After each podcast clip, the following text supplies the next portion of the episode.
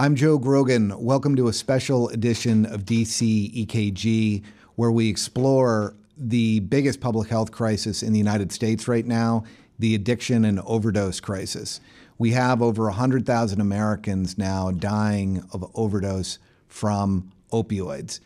And we are joined by, by Art Kleinschmidt for a conversation about how to address this. Art has unparalleled experience as a street level treater. He himself has overcome addiction, and then he got himself a PhD so he could better reach out and save lives. And then he developed policies at the Substance Abuse Mental Health Services Administration, at the White House, and at the Office of National Drug Control Policy. This is an important conversation, and many of you may be either struggling with addiction or have loved ones who are struggling with addiction. And we hope you share this episode with those who may need it. And we have contact information for resources that can help the people that need help get it and save more lives.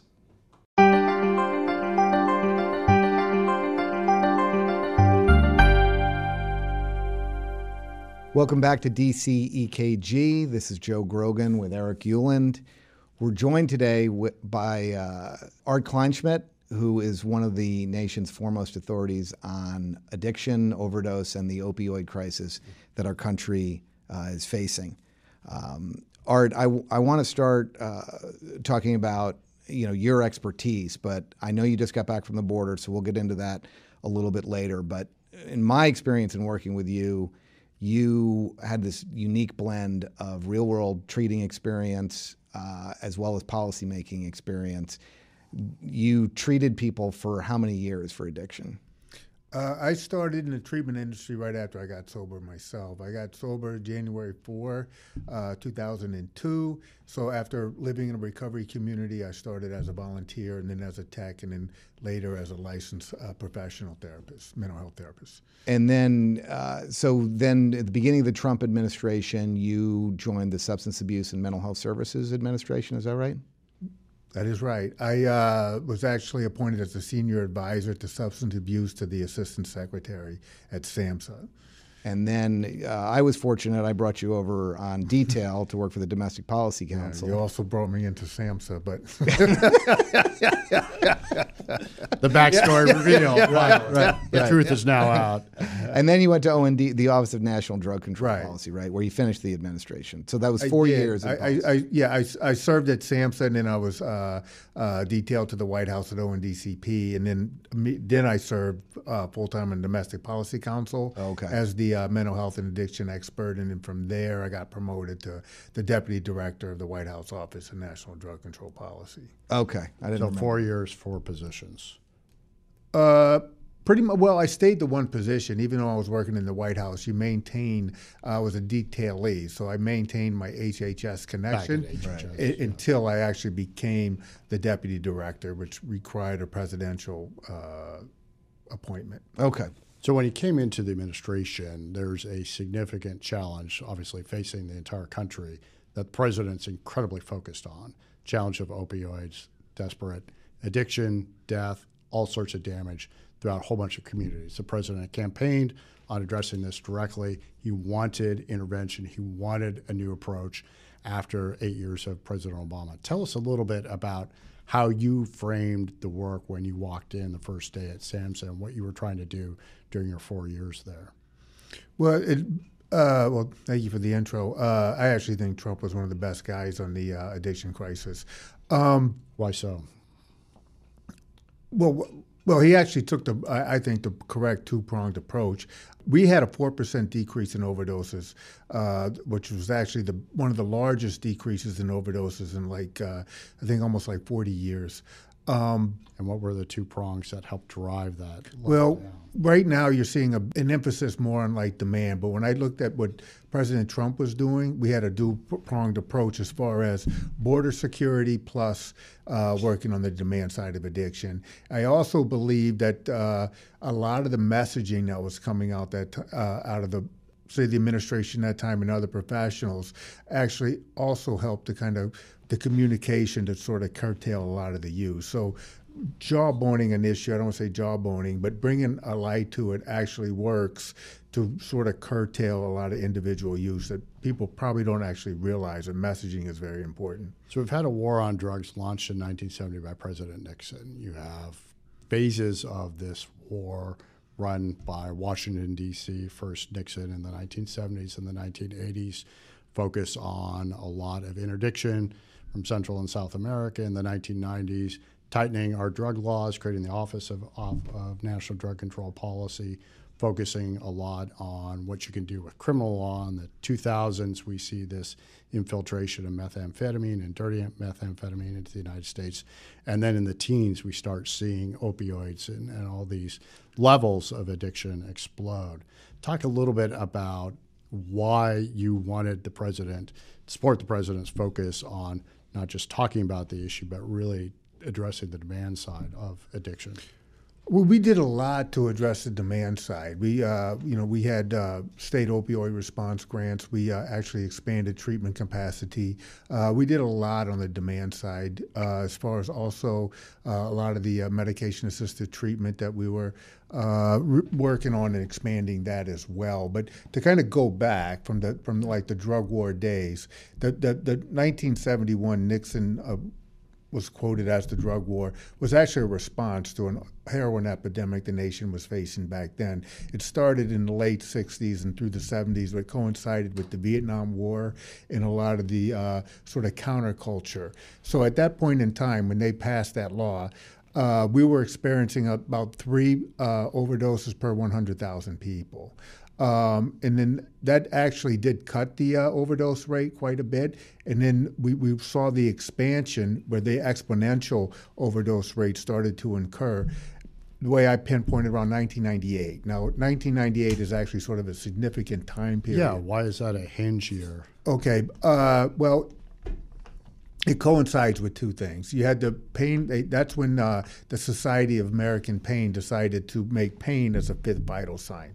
That went along with like respiration, heart rate, those sorts of things, and then it became like pain. You'd measure pain. So, so, what, that, so they got together, made this recommendation, and doctors both and they pushed it really hard, actually. The okay. VA actually took off with this as well. So when it, you're measuring pain, it became doctors were going to be graded on how well they anesthetize their patient's pain. Okay. Uh, what came of that was the loose form, uh, prescribing of pharmaceutical medications. So that happened in the mid 90s, around the late 90s, which coincided uh, with the development of a drug. A new drug at the time was called OxyContin. Uh, so we, you had like this very loose uh, permission of pain medicines uh, prescribed throughout the nation. Plus, you had another uh, chemical uh, added to it, which was OxyContin, which uh, was basically, if you, I could go into the mechanics of that a little bit, but yeah, because at, the time when OxyContin was introduced, everybody thought this was a miracle. This was a great assist to deal with pain therapy, but turns out well, it was it was I, w- I would say it was a miracle flaw. in theory, right? Uh, right. So right, like, exactly. let's say you had an 80, yeah. Pain let's say you had an 80 gram an 80 gram uh, 80 milligram gram of oxycontin right and yeah. so at the time when they were first coming out they, they changed it a number of years later but all you had to do was have an oxycontin in your hand a little bit of saliva and once you took the wax coating off you were sitting there in your hand basically with pharmaceutical grade heroin so that's really sort of really? how it worked. There was no buffer, no cut. It was basically just straight narcotic uh, pharmaceutical grade, basically heroin. You know. That was so, the first. Wait, sorry. That was the first formulation of OxyContin. Correct. Okay. And that lasted for a number of years, by the way. And so this 98 change in focusing on pain, you have the introduction of OxyContin.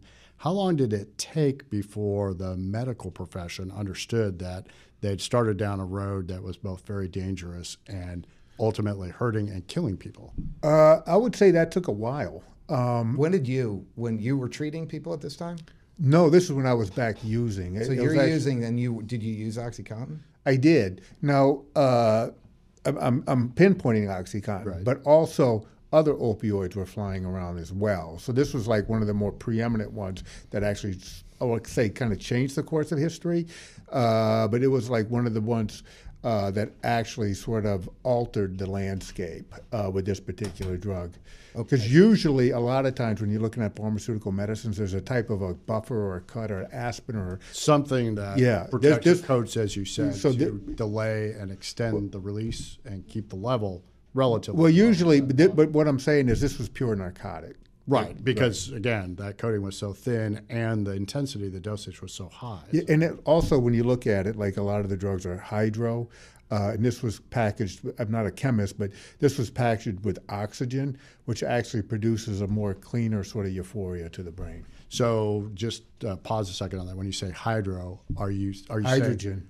Right. So you're running it through the production lane, right? Yeah, I, I'm sorry. I don't know. that- uh, so fine. like hydrocodone compared to like oxy, uh, which is like an oxygen base. I don't like I said I'm not a chemist, but I know one of them, the oxy produces a more cleaner euphoric type of uh, high than the other one. So I'm sorry because I interrupted you and I was interested in your personal uh, experience here. But you mentioned it took a while for doctors to figure out that they had a major problem on their hand population wide. Do you want to talk about that a little bit about how when did Well, people for- start for- to talk about oxycodone and doctors start to say, wait a second, we're starting to have an addiction and overdose. I, I'm going to say you're going to have to push the needle. Like when I said I got sober at the very beginning of 2002, you're almost going to have to go a decade out uh, to when doctors After you, that. You almost yeah. I don't have the time period. No, but se, just roughly the but, early I, I, I do want to paint a picture for, uh, to you.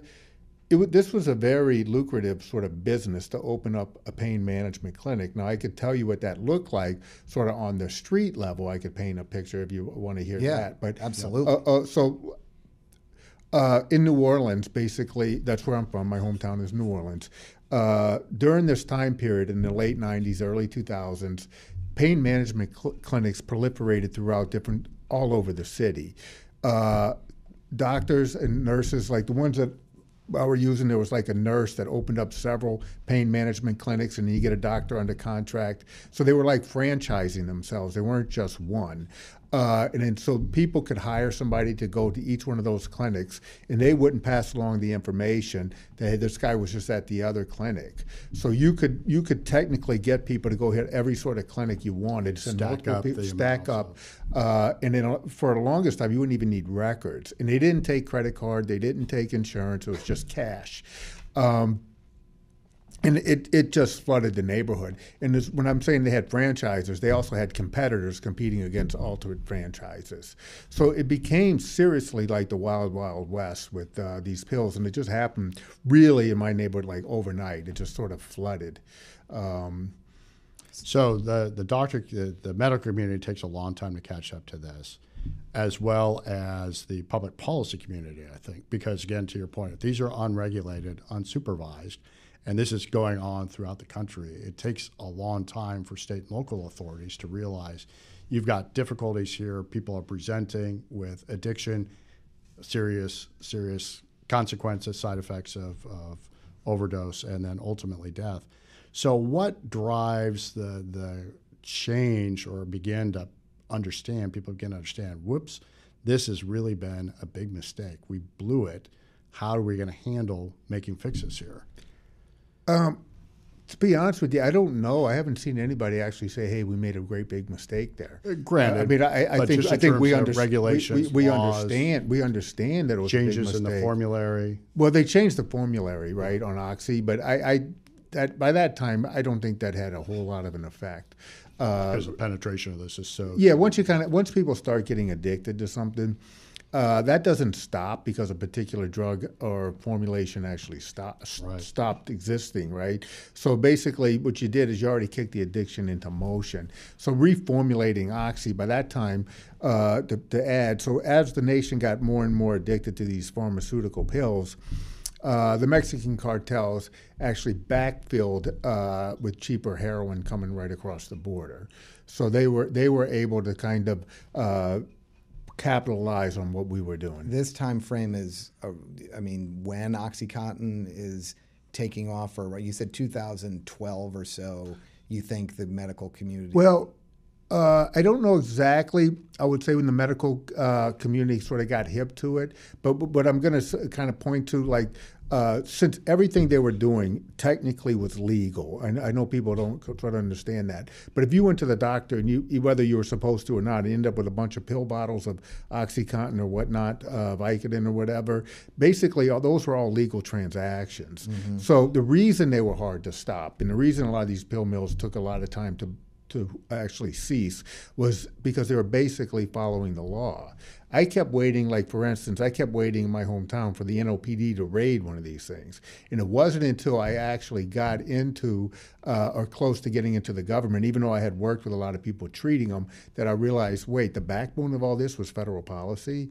That was actually pretty startling to me. And how was that the backbone of federal policy contribute to because because the pain management clinics, the way they sort of operated, you would walk in there, and what was your pain on a scale of one to ten? And I went with my buddy at the time, and he gave him an eight. Okay, so when, when he said eight, uh, the guy sat down and wrote out three prescriptions for him. Okay. And then at this point in time, a lot of the local pharmacists were getting hip to it, and it was getting harder and harder to sort of fill, and people were sort of getting knowledge. Uh, so all they did was they faxed it to a warehouse across town, in another part of the city, and you would just go to that warehouse, and they would just hand you a great big pad of pills. So you'd bypass the pharmacist altogether. I see. And there's just, at that point no federal, no state, no local touching, regulating No, any not at all. Okay, look, so right now, snapshot, how many overdoses a year are occurring in the United States? Well, right now, latest CDC data is 108,000. Now, uh, I've been talking to people, and they, you know, uh, that I've been communicating, which is staggering, by the way. That's Right. uh, a terrible number, but.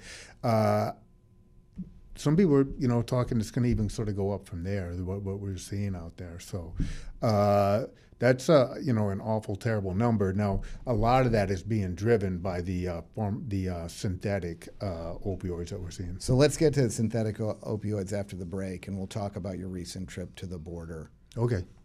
Great. Great.